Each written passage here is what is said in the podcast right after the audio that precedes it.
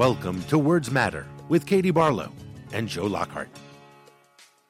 Welcome to Words Matter. I'm Katie Barlow. Our goal is to promote objective reality. As a wise man once said, everyone is entitled to their own opinion, not their own facts. Words have power, and words have consequences. So, Joe, you and Adam sat down last week with the author of The Art of the Deal. Not Donald Trump, the real author, Tony Schwartz. Joe, a lot of journalists have studied and written about Donald Trump, but Tony has probably spent more time with him than anyone else outside the Trump family. I'm sorry you missed it, but it was a fascinating 45 minutes with Tony. We got a real sense of how Donald Trump works or doesn't work, as the case may be. And I'm not going to give you the, I'll give you the questions. You have to listen for the answer. But uh, we quoted uh, James Comey to him about losing a little bit of your soul and I asked him if he'd lost his soul to Donald Trump, and uh, the answer is well worth listening to. Oh, good question. You know, right at the end, I, I asked him if whatever legal authority or political authority had the goods on Donald Trump, what would it take to get Donald Trump to resign the office of uh, the presidency? Uh, and his answer was fascinating there. Let's listen to the full interview. He's the author of The Art of the Deal, not Donald Trump, the real author. Tony Schwartz, and it's a book he now says should be reclassified as a work of fiction. Many have interviewed, studied, researched, and profiled Donald Trump, as our next guest did as a journalist in 1985, but few outside his family have spent more time with him and saw the fraud firsthand. Tony Schwartz, welcome to Words Matter. Thank you. Tony, you have a unique perspective on our current president, and we as a country, I think, have a more unique perspective on the time where you were joined at the hip with him now with the New York Times story about him being the biggest loser in business and history. But let's start with how it all came about. How did you become, you know, part of the Donald Trump myth machine?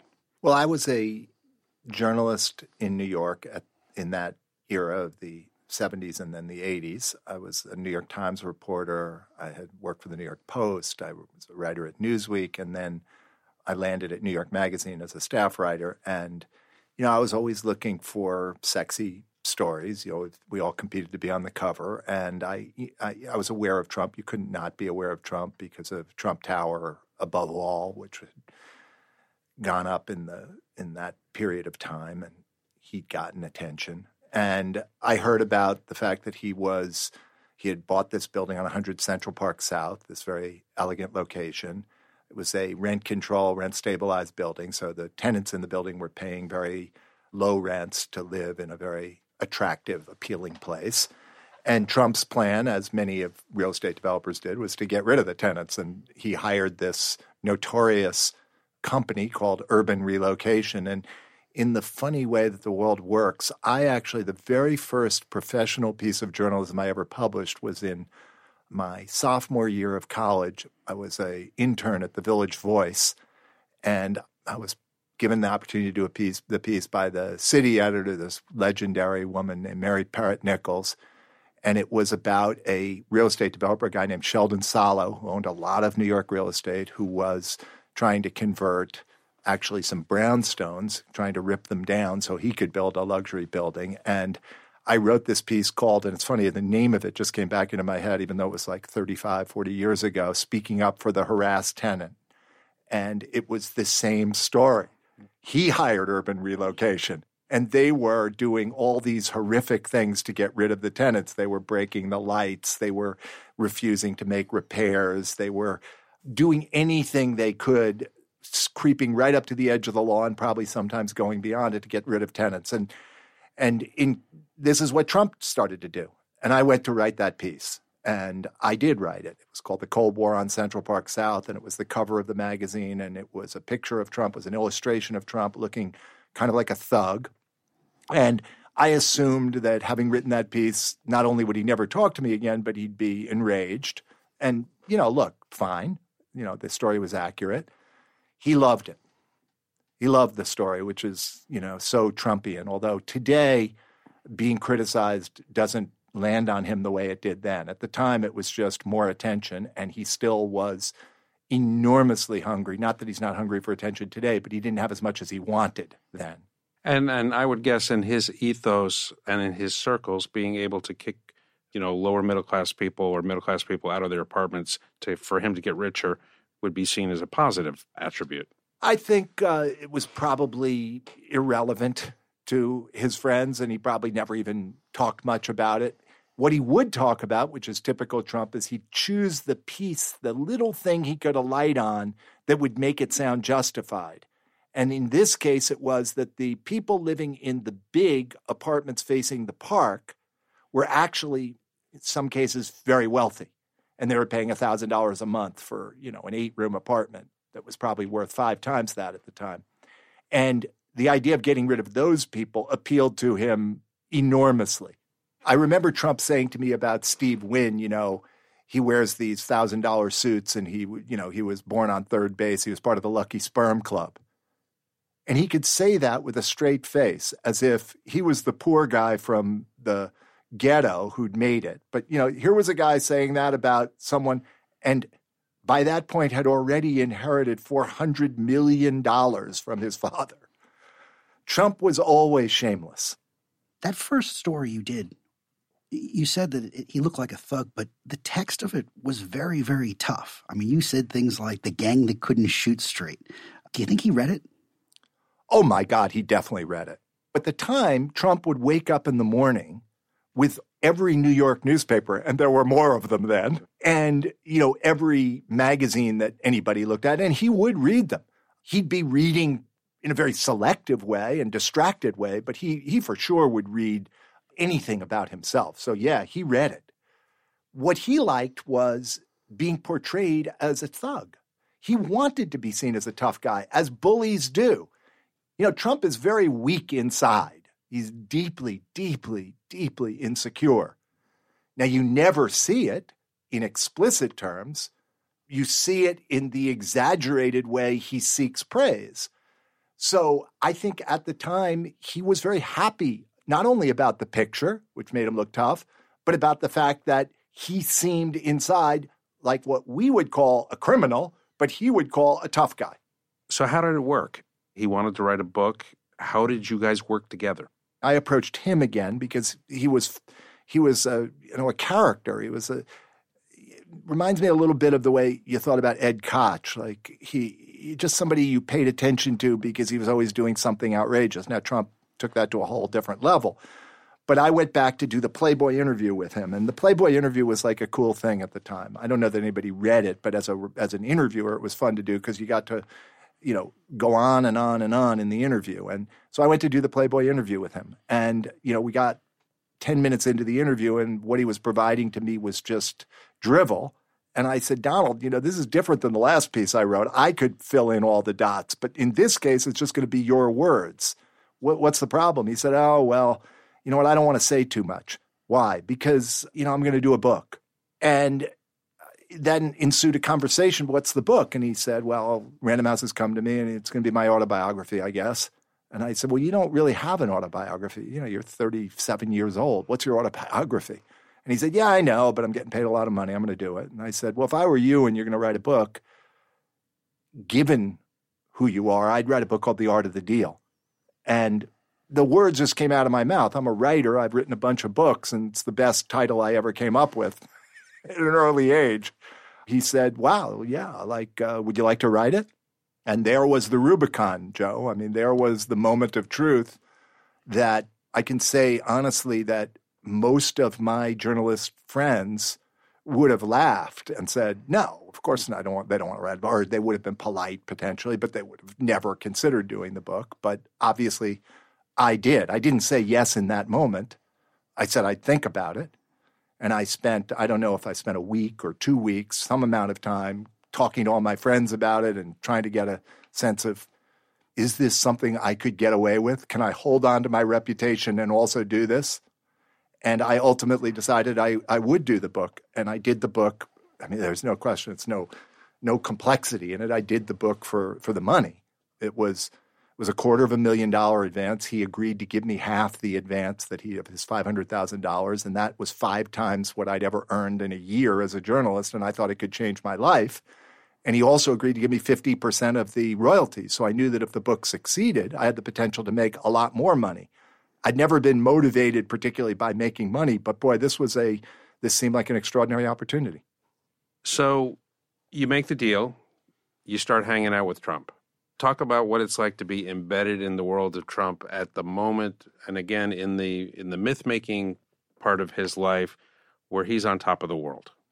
Yeah, I mean he's on the what is it, the 37th floor of Trump Tower. You look out at one of the great views of New York, which was panoramic. Trump at that time actually worked, meaning he spent all day on the phone. He did actually engage in making deals in between talking to reporters. So there was an active life.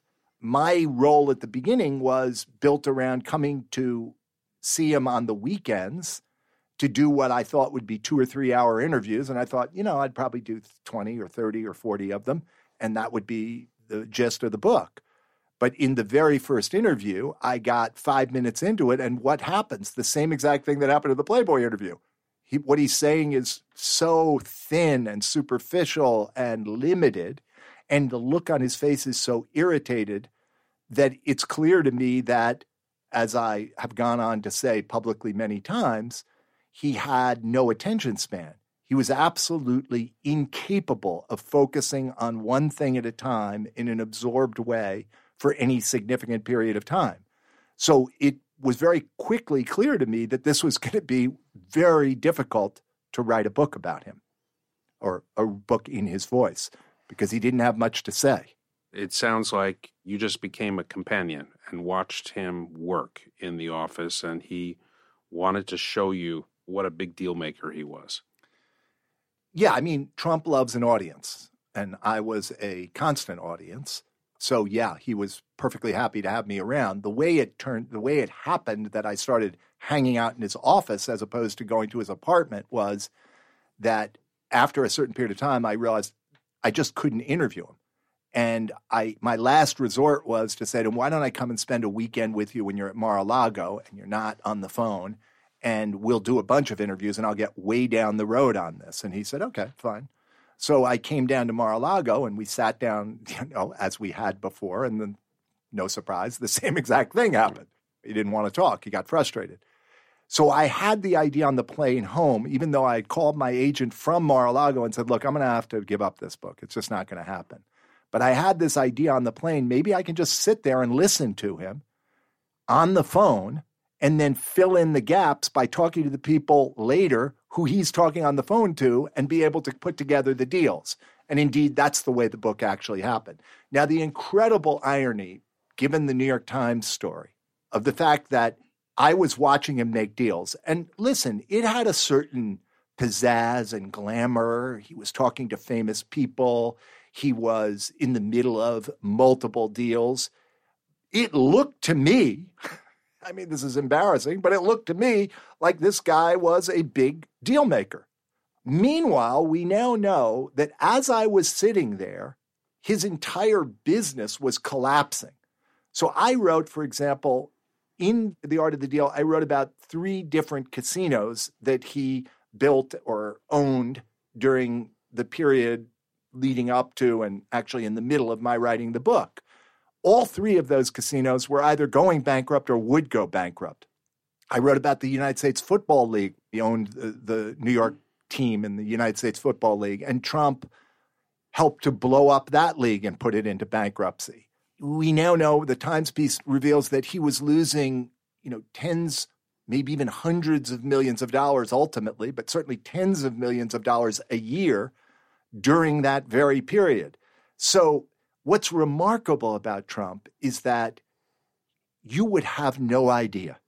I never for one moment thought that he was failing at remotely the level he was failing. I thought he was full of shit.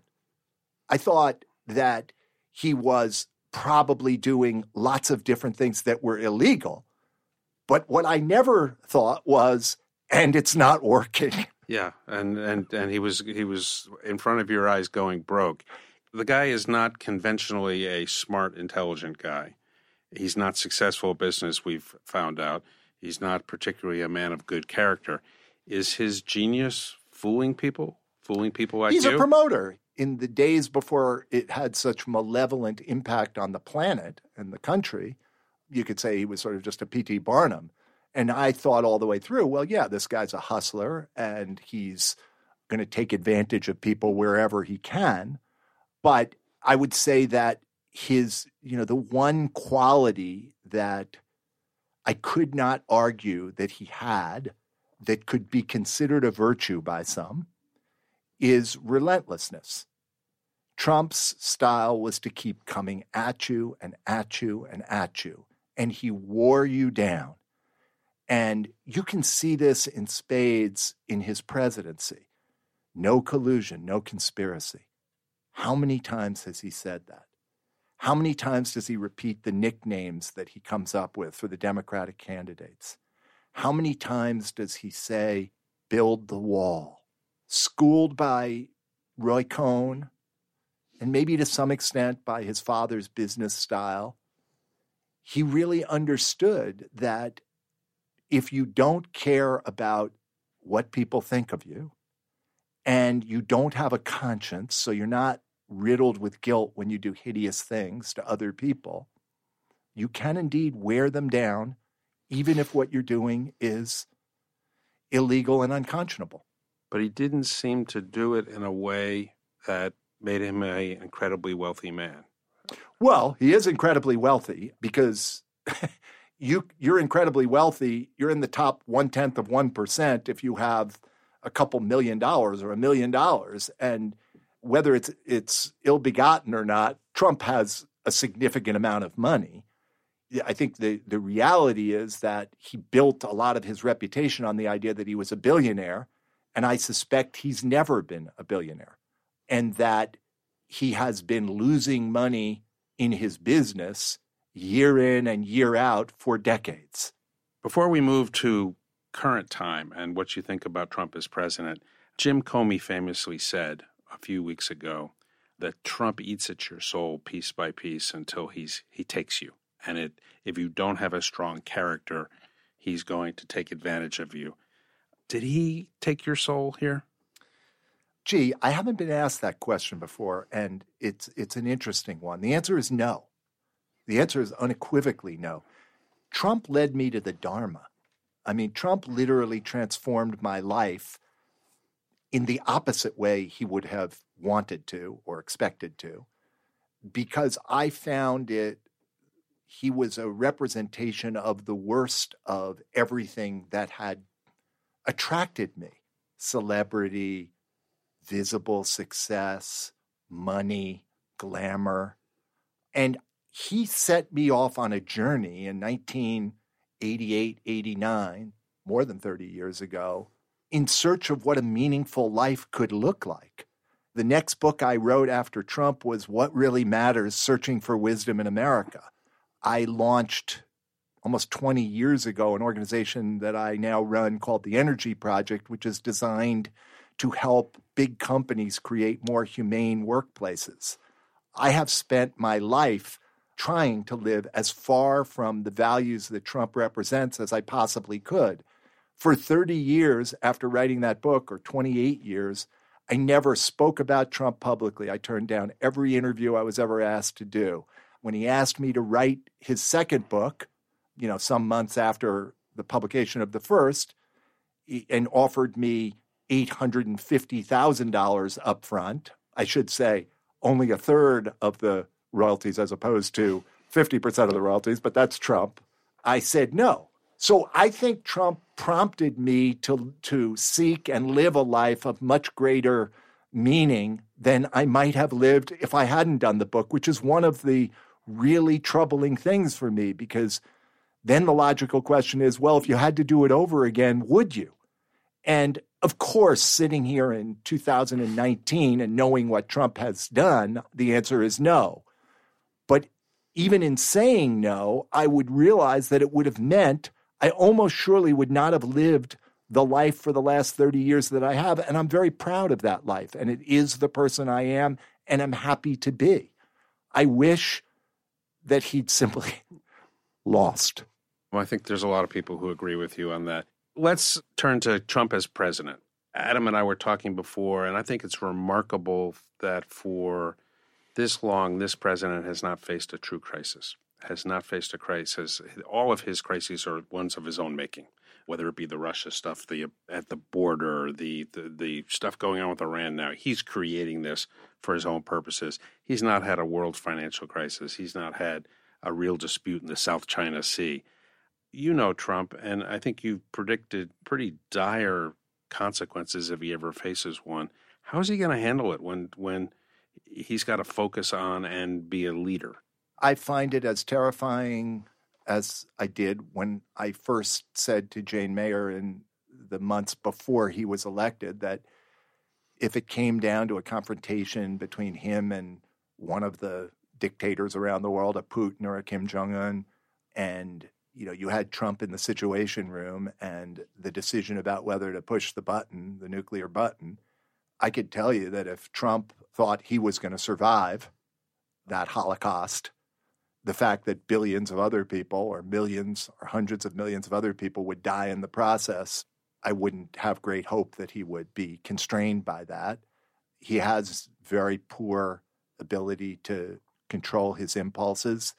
He doesn't think reflectively. He lacks compassion for and empathy and care. So, you know, he's going to be about some blend of self preservation and reactivity in the face of any big crisis. This is not what we'd want.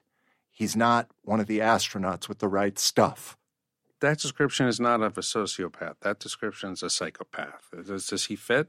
Well, I don't actually. I, as somebody who's used the word sociopath yeah. a lot, I don't know the difference between a sociopath and a psychopath. But here's what they have in common: whether you're a psychopath or a sociopath, I'm not sure if those two words are distinct from one another.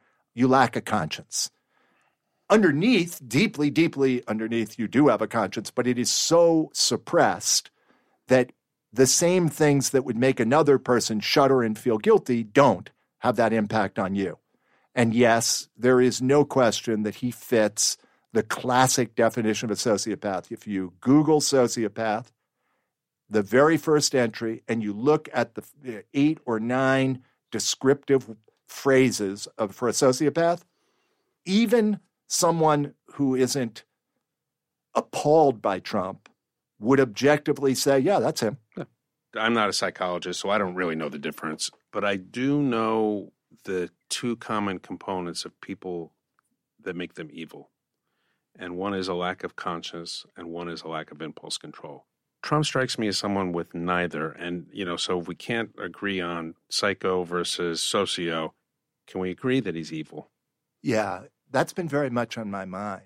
There's a guy named Scott Peck who wrote a famous book, millions of copies sold, called The Road Less Traveled. But there's a second book that he wrote later, not as much attention, but I found very compelling when I read it long before I was thinking about Trump, called People of the Lie.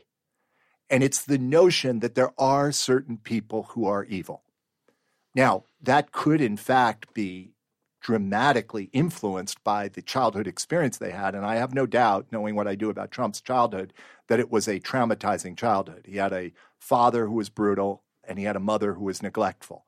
And that's a relatively unrecoverable thing. And then probably Trump was in that early period unusually sensitive. So it, its influence on him was even more. And then he had a brother who was brutalized, an older brother was brutalized by his father and eventually drank himself to death. Even long before that, I think Trump looked at his older brother and said, I'm not going to be like him because I'm going to get knocked down. So I do think that Trump is a person without, fundamentally without redeeming qualities. And I do think that one of the scariest things about Trump is his impact. What Jim Comey said about the way he gets into your soul and infects it is very much true. I think one of the scariest things about Donald Trump is his impact on other people. And I think he has brought down our collective humanity. Development for a human being is about seeing more. And we want to believe that people grow and evolve through their lives. They get better, they get bigger, they see more. But you can also have devolution. You can get worse. And all you need to think of to understand the, the truth of that is about even yourself who are you at your best and who are you at your worst? And those are radically different selves.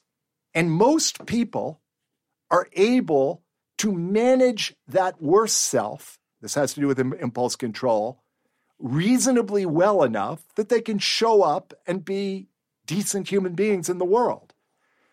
But Trump has appealed to the worst self. First of all, he comes from that self. That self, by the way, is the survival self. It's when we believe we're in danger, when we're threatened. It has a long evolutionary history. If you lived out on the savannah and you were an animal, you wanted to have a fight or flight response when danger actually appeared. But Trump lives in that space of danger and threat all the time, and he exploits it in other people. And that's what's so scary is that he brings us down. So I want to believe, having just told you that Donald Trump is evil, I want to believe that virtually all human beings have the have something internally good and and and have a, a possibility in them and can get better. Trump has managed to drop down or push literally millions of people, both people who support him, who live in his state of paranoia and and and fear and hatred and anger, and grievance and, and grievance, yeah, yeah. Um, and the people who who oppose him, like me. I don't want to live in hate. I don't want to feel angry. I don't want to give up on people, and it makes me smaller or feel smaller for doing it. But on the other hand, it's a very fine balance that you have to walk in the world in which we live in, which is on the one hand, I feel compelled to speak out in the face of evil. On the other hand, I don't want to be owned by the emotions that arise in response to somebody like Trump. And to walk that line feels painful and difficult and challenging every day. The Washington Post has documented over 10,000 lies, misleading statements, falsehoods. My guess is you're not surprised by any of this. Talk about how does he process this? How how is he so consistent in not telling the truth? Yeah, those are almost two different questions. The first is what's his relationship with the truth? And we know what his relationship with the truth is, which is he will lie without thinking twice about it. It comes to him incredibly naturally, and he will lie in the service of what he thinks will serve him well in that moment. It often, by any rational standard, doesn't serve him well, oddly, but he's utterly unconstrained by facts. The second part of that question is why does he lie so repeatedly and consistently, including in situations where you think it's completely unnecessary? And I almost think he's got an addiction to lying at this point. His first impulse is to invent something. So you do see with people who tend to lie that and I, I actually came up with the phrase for this truthful hyperbole, that tendency to exaggerate. That's the first thing you see. That tendency to exaggerate. So if it's if 10 is the true answer, you make it 15 or 20 or 25. And I think that's always what he does. And there, I think there's a psychological explanation, which is reality is not enough for him. What's actually going on in any given moment isn't enough to fill this vast black hole that he is, he always feels internally empty and desperate and hungry. And so he's always trying to raise the stakes. You know, I remember that in the months after the book was published, he was, it was always his habit because um, I, I, I get, you know, I was somebody he felt, I'm sorry to say, comfortable with. And he would call me in the evening, usually around 10 or 11 and he would say always the same thing at the beginning of the call, which is, Can you believe it, Tony? Bigger than ever, bigger than ever. And, you know, that was like blowing up a balloon, except the balloon was him. And he was always blowing on that balloon, and it always had a hole in the bottom, and the air was coming out nearly as fast as he could blow his inflated sense of who he was into it. How surprised were you that he won? stunned, stunned. This is publicly known. You know, I'd I'd engaged a fair amount with the Hillary Clinton campaign and trying to do something that I thought I'd done brilliantly at the time and since then have realized wasn't brilliant at all. And that is to really equip or, or, or share with the campaign the kinds of things that Hillary could say that would cause him to go off his rocker. And I was right, and he did.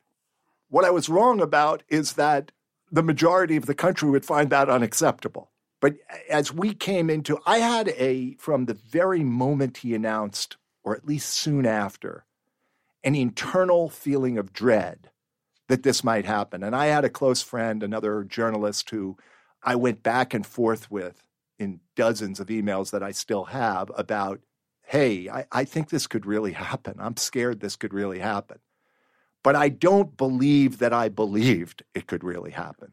On the night of the election, I went down to the Hillary campaign headquarters and thought I was going to, you know, watch and celebrate the election of the first female president. And I was there with my daughter, and it was a kind of a wonderful moment. And we walked in, and the uh, we were probably got there a half hour before the returns started coming in, and then the returns started coming in, and Kentucky went Trump, and yeah. you know the red states started to go Trump, and I don't remember how many, but it wasn't many before I got this terrible feeling, and I um, I said, and so did my daughter, and I said, look, we we got to get out of here. We can't be here. This is this isn't this just isn't good.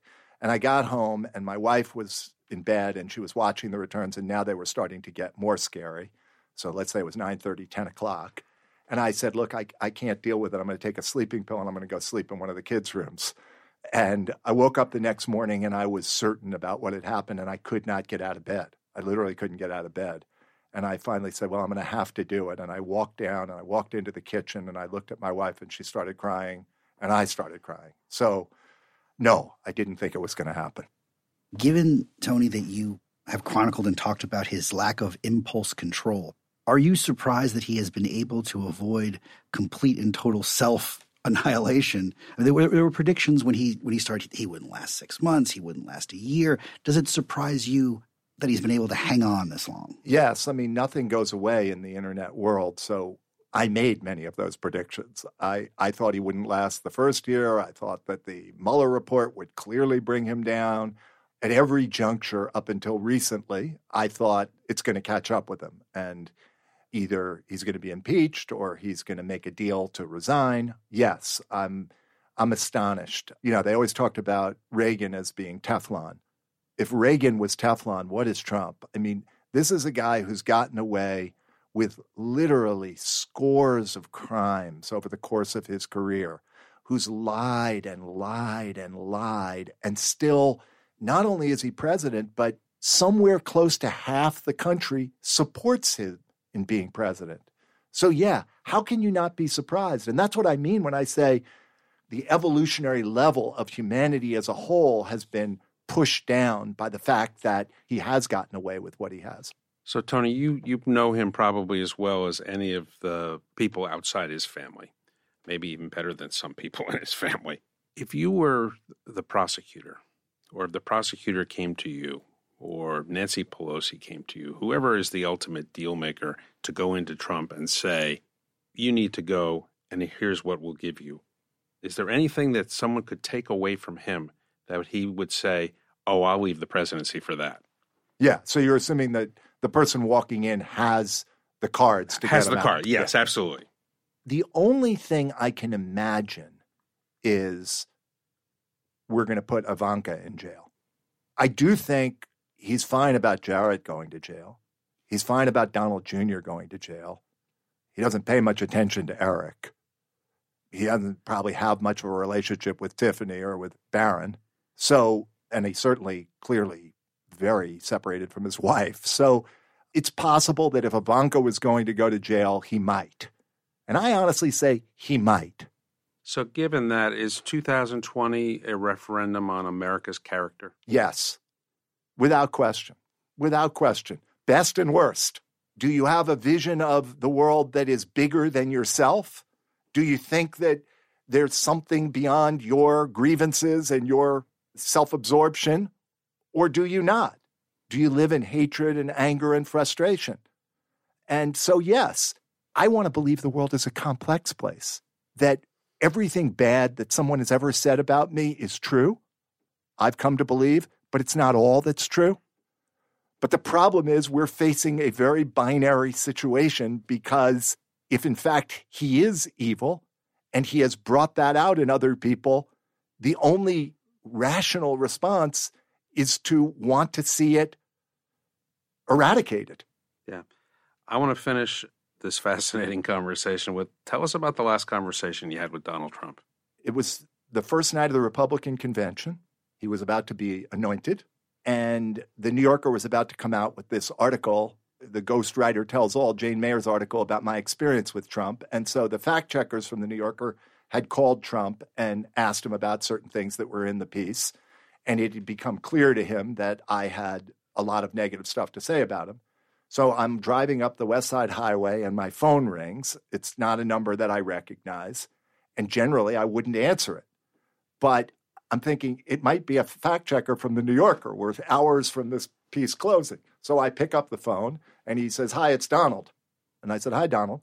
And I'm fumbling to see if I can find on my phone as a technical idiot how to record this but I couldn't find it and I'm driving and I might have slammed into a wall if I did.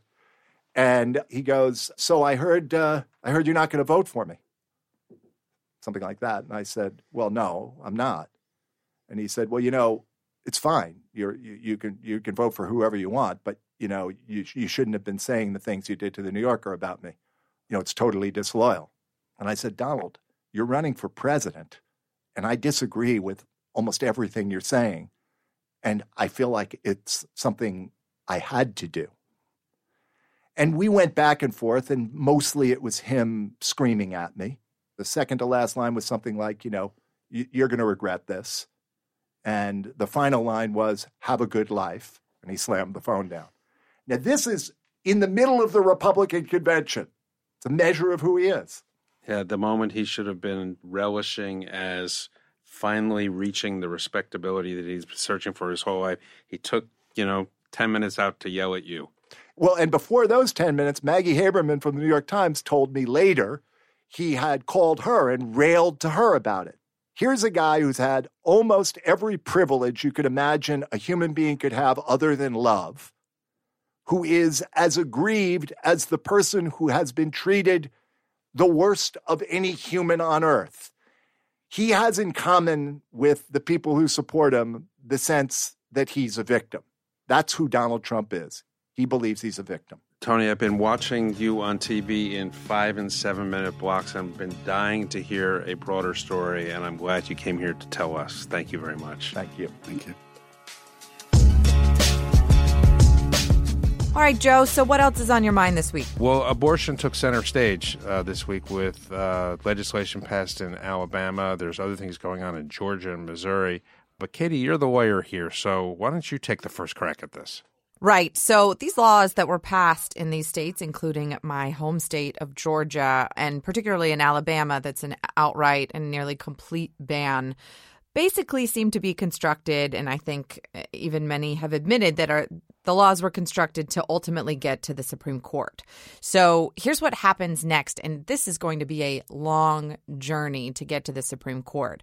They have to go before a federal district court in the state of Alabama, one of three federal district courts, and then based on whatever decision comes out of the district court, either side will appeal to the 11th Circuit Court of Appeals that covers Georgia, Alabama, and Florida. And a three judge panel will hear and decide that case. And then they can either petition to the Supreme Court for cert, or they can request that the entire 11th Circuit rehear the case, depending on uh, which way the decision went. But the question is what the Supreme Court is going to do and if they would be interested in taking the case. And for the Supreme Court to take a case, to grant a cert petition, they have to have four votes four justices have to agree to take the case. And the question is whether there would be four justices that would be interested in taking that case in an election year, or if the 11th Circuit decided to strike down the law, if they would be comfortable just leaving it. And I also saw some interesting commentary, and this starts to, to wade in a little bit into your court, Joe, politics, but I started to see some commentary about uh, wondering whether or not the four liberal justices would actually vote to grant cert on the case to kind of force the hand of the state legislatures and of the party in an election year. I don't know that that would necessarily be the case, and I don't know that that's how they would calculate the cert grant. But I thought it was an interesting question and starts to wade into the the political dynamic, uh, which is more your sphere. Yeah, well, I, I can certainly see the logic uh, of the more liberal judges because this law was written extremely punitively. I think some more intelligent state legislators could write a law and probably are working on it now that would give this would give more cover for uh, Chief Justice Roberts and the conservative wing uh, of the court. So that will be interesting to watch. From a political point of view, uh, let me make two points here. One is the the lines are clearly drawn here, and both sides understand now that this isn't an issue that they can avoid or want to avoid. You know, I would refer people to go on the internet and look at Katie Hill's speech on the floor of the House when she talked about her abortion uh, when she was a teenager. Democrats are going to embrace this. Uh, Kirsten Gillibrand was in Georgia the day after the Alabama decision. They are not going to shy away from it. I think the people who are actually nervous are the Republicans. Republicans uh, uh, that uh, want to win the presidency, that need to do better in the suburbs among women, in the presidential campaign and in Senate races. Th- this is poison for them. Uh, and while this may play well in Alabama, this doesn't play well uh, among uh, college educated women. and they're going to decide the next election. So I think Republicans are nervous. And I think the way uh, the conservative pro life movement has moved has allowed the Democrats to shed their uh, caution around this issue. And I think we're going to hear uh, a whole lot about it. The second thing, and you know, this gets into the inane issues that I have dealt with over the last couple of decades, is about, you know, what's a legitimate question for the president or what's a legitimate question to ask about personal life? And I think the side effect of this, of the Alabama law, is going to make a very hard question for Donald Trump now legitimate. And I think we're just waiting for the person who has the guts to ask it. Uh, if I was in the White House press corps, I'd ask it very simply, which is if the Alabama law, Mr. President, was retroactive to the 1980s, 1990s, and 2000s, would you have ever violated it by committing conspiracy to have someone have an abortion? No one has ever thought to ask a president that. But when you criminalize this the way the Alabama legislature has done, uh, and you make the the extreme pro life argument, it becomes very legitimate. Uh, we've seen a couple of state representatives that have had to resign because they were uh, big pro life proponents, and it turned out that they had paid for abortions. Um, and I think that is going to become, for Republicans, a question they're going to have to ask. And you just couldn't think of this even two years ago, that this would be a legitimate question. But it's got a little bit to do with the Trump effect. It's a different world. And um, there is, I think, a real sting in the tail for pro life Republicans from what happened in Alabama this week. Let me ask you this, Joe. Is this episode and and the issue of abortion going to recalibrate or force Democrats to recalibrate how they approach judges? I saw some uh, some reporting this week, actually digging back into stories from from 2016 and and around the time of the election, talking about uh, Obama's first chief of staff, Rahm Emanuel, uh, made it clear internally that he didn't want to waste political capital on polarizing judges while trying to pass, you know, the stimulus bill, Obamacare, Wall Street rules. That this has never been the long term goal of the Democrats, or at least their focus, whereas Republicans have been playing the long game, particularly eyeing abortion for decades now. And with Justices Gorsuch and Kavanaugh, along with the, you know, large number of judges that have gotten appointed to the federal bench in the last two years, they seem to be making more than incremental steps toward that goal. How is this politically going to change how Democrats approach appointing and confirming judges? I think it'll fundamentally change it. I think Democrats will, going forward, understand that they get elected when women and young people vote for them. Uh, and when those people stay home, they lose. And I think you'll see a much more aggressive stance. You've already seen some presidential candidates who've said they'll apply a litmus test uh, Roe v. Wade litmus test to, to all judges, not just Supreme Court judges.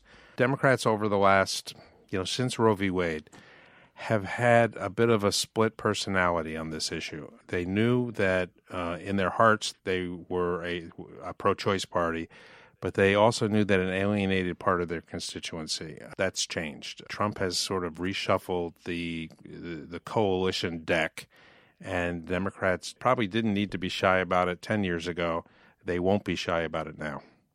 Well, it'll be interesting to see what happens. I think the safest bet is that this will take a while to percolate in the federal courts and get all the way up to the Supreme Court, and that it's unlikely to get decided in an election year, unless, of course, the four liberal justices decide to force the hand, like we were discussing earlier. I think it's likely that a federal judge will grant a preliminary injunction to prevent the abortion law from taking effect.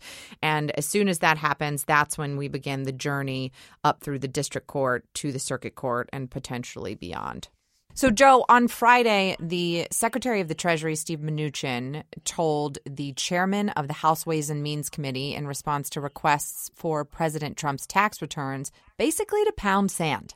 Yeah, I mean, this is part of the overall strategy uh, from the White House. There was a remarkable letter uh, last week from the White House counsel, a 12 page letter uh, that you could sum up in one sentence, which is the White House believes Congress has no right to investigate the president.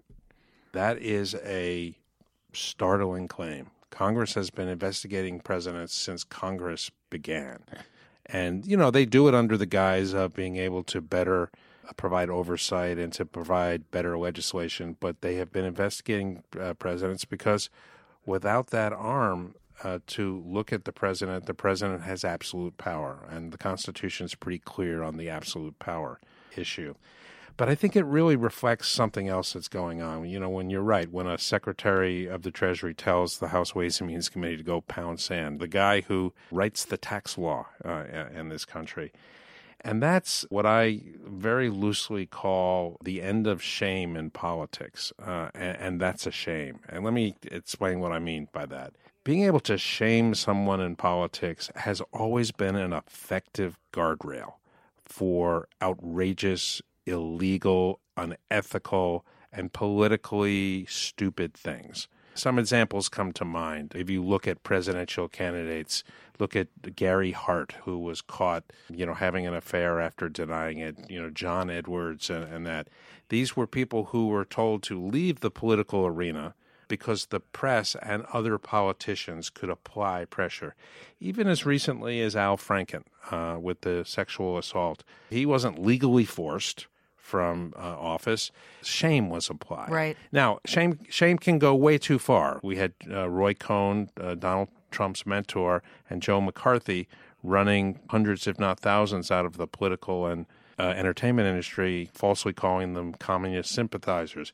We had Thomas Eagleton, who had to leave George McGovern's ticket in 1972 because he was under psychiatric care. So it can go too far, but it has a very powerful and I think positive impact uh, in politics, and it, serving as that guardrail for the norms. You know, it reminds me of the old Gordon Gekko speech. He talked about uh, greed is good, greed works. Well, in politics, shame is good shame, because shame works.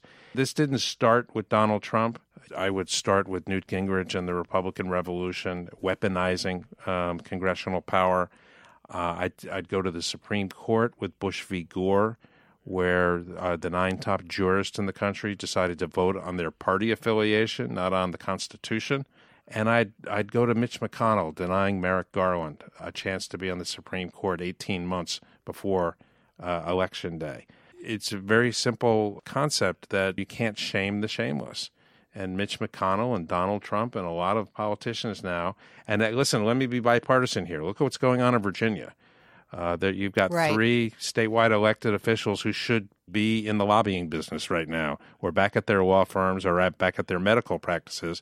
But uh, because of a lot of factors, the media not being as powerful because it's so fractured, what Donald Trump's been able to do, uh, we we just don't have those guardrails anymore, and you know it is a shame. It seems like each generation, at least, we recalibrate what the bar of, of shame is. And for exiting politics or exiting whatever it is, not getting an opportunity that you're um, asked to do. I'm I'm reminded of Judge Douglas Ginsburg getting nominated to the Supreme Court and then uh, via shame and a lot of public reporting, uh, losing that opportunity or stepping away from that opportunity um, because he had smoked pot in college. I think we have since recalibrated that. But to your point, it seems like we're just getting rid of it entirely and, and not just approaching it from a more modern perspective. Well, it's exactly right. It's like saying because one or two innocent people get convicted of crimes, we don't have laws anymore. Right. Uh, there are no laws. You can do whatever you want. It's the Wild West. Taken out of context, saying shame works would probably work well with the Catholic nuns who taught me, but with no one else in my life. But I really do think there's a point here that the guardrails are down and it's really ugly to watch right now. All right, Joe. So while I was away last week, you started doing a daily shadow briefing, which I have enjoyed watching on Twitter. And tell us a little bit about uh, about what that is. It's something like 66, 67, 68, 69, 70 days since uh, Sarah Sanders has done a briefing. You know, it just hit me that uh, in politics, if you don't fill the void, someone else will fill it for you. And uh, almost as a lark on a Saturday evening, I decided – well, if she won't brief, I'll brief. And so I've kind of gotten into the habit, sort of midday, uh, almost every day. You know, some days things get in the way, like kids' concerts and stuff like that. But just taking questions from people on Twitter, taking questions from the room. I can let our listeners in on a little secret. When I talk about Sophie from Horse and Hounds, that's my dog. She's a black lab. She's not actually asking me the question. That's great. I am trying to poke fun at Sarah Sanders here for not doing her job but I'm also trying to make a point that the at least surfacing the questions is important. Uh, and I answer them uh, at times satirically, at times seriously, but certainly I answer them in a way that's make should make the White House uncomfortable as a very pointed way of saying you ought to get it back into that briefing room. There was there was a picture that was that went viral this week of the actual podium in the White House that had gathered dust. Right. That made me sad. Yeah, I think it's a great idea. And I know that a lot of people have been engaged and will continue to be. I look forward to the day that you get White House press questions. I will tell you that I heard from a, a prominent journalist who didn't want to do it on Twitter that uh, they thought it served a valuable function because there were questions that weren't getting asked. That because I don't really care about access to the White House or what anyone there thinks of me. I'm asking. Um, uh, so I, I, I, actually, in addition to having some fun with it, I, I, do hope that it does raise some of these issues. Absolutely, I think that's what it's done for me too. Is is is see the questions because we have grown used to having a daily briefing and now no longer do, um, and haven't for a while. It's easy to lose sight of the day to day questions that would usually get put to and and force an answer from the White House. And when those get covered over, we, we lose sight of what those questions are. And you're bringing them up daily for people that are even pl- plugged in on a regular basis. I think it's helpful for us to see, you know, the daily repetition of constant and important questions on news of the day and not just the major headlines and where they're trying to drive the story. So I enjoy it, and I know others do too. There are a couple of questions that went unanswered last week. One of them I wanted to bring up uh, and chat with you a little bit about. This one's from Dean. Uh, he said, Does the president agree with Senator Cotton's comment on Margaret Hoover on firing line that the Iranian government is a revolutionary theological regime and, quote, hijacked the powers of a nation state? I think to the extent that the president thinks about Iran, and if uh, John Bolton said that to him, he say, "Yeah, that's what I think." Uh, I don't think he thinks about Iran that much. Um, I suggested in uh, the one of the shadow briefings we did last week that he kind of um, outsources uh, complicated issues. Uh, Iran's a complicated issue, and if he's not going to read the briefing or sit through a meeting, uh, it's very difficult for, for him to have a full understanding the way he looks at these things is well, Obama did the Iran nuclear deal along with Europe, so it must be bad, so let's get rid of it, with no thought of what you do to, in its place. And I think we saw the negative uh, impact of no policy process at the White House uh, this week in a couple of ways. One was we we started seeing the drums of war being beat, you know, very loudly, and according to the Wall Street Journal, it was all based on a misunderstanding that both sides thought the other side was gearing up for a conflict. The president seemed absent uh, in this, and it seemed to be John Bolton's war. This is a little telling thing. You know, you've heard Tony Schwartz talk about the sociopathy of uh, Donald Trump. Donald Trump wasn't worried that he might have to send hundreds of thousands of troops to put their lives on line for the country. Donald Trump was worried that John Bolton was getting more press than him, and that it looked like John Bolton was telling him what to do, which tells you a little bit about his mental pathos. The second is the, the China tariff story, uh, which there's there's there's absolutely no one in the Republican Party uh, who's an elected official who agrees with what he's doing. None of them have the courage to raise it though publicly, and the president really doesn't have a plan.